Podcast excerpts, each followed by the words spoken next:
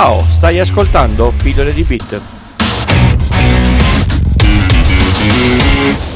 Io sono Francesco, questo è Pillole di Bit e state ascoltando la serie speciale di Natale 2019. 24 persone che hanno fatto la storia dell'informatica senza le quali oggi il mondo sarebbe profondamente diverso. Una pillola al giorno dal 1 al 24 di dicembre. Camillo Olivetti nasce nel 1868 e muore nel 1943. Ha fatto la storia dell'informatica in Italia con l'azienda che porta il suo nome, nata, cresciuta e poi morta a Ivrea in provincia di, di, di Torino. Più o meno nello stesso periodo la Fiat nasce a Torino nel 1899. Nella sua carriera formativa conosce persone del calibro di Galileo Ferraris e Thomas Edison, quel Thomas Edison. Dopo aver girato gli Stati Uniti ed essersi fermato a Palo Alto, esatto, la città che conosciamo tutti nella Silicon Valley, tra il 1893 e il 1894, torna in Italia e prima commercia macchine da scrivere e biciclette, poi fonda la Olivetti nel 1896 per la produzione di strumenti di misura elettrica.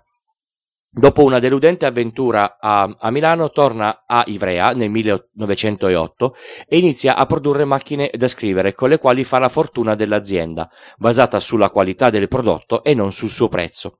Fu una delle prime aziende a fornire vendita e supporto tramite filiali direttamente sul, sul territorio.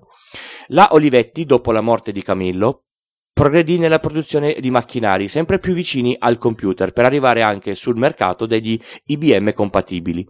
Tra i macchinari che hanno fatto la storia si, si devono ri, ricordare per forza. La Divisumma 14 del 1948, la prima calcolatrice elettromeccanica al mondo che faceva le quattro operazioni e stampava il Logos 328 del 1968, la prima calcolatrice ele- elettronica, il P101 nel 1964, il primo personal computer, il P6040 nel 1975, il personal computer con l'Intel 8080, parleremo anche di questo. L'M20 nel 1982 con il processore Zilog Z8001.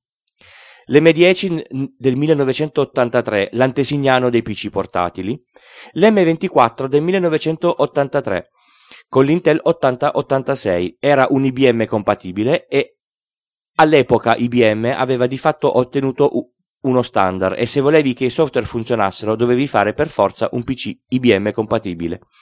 L'ultimo nel 1992 fu il quaderno, il precursore dei, dei netbook. Avete ascoltato Pillole di Bit, la serie speciale di Natale 2019. Questa era la storia di Camillo Olivetti, io sono Francesco e per contattarmi o contribuire alla realizzazione del podcast sul sito pillole di bit col punto prima dell'it trovate tutte le informazioni. Grazie per l'ascolto, vi do appuntamento a domani per il prossimo personaggio.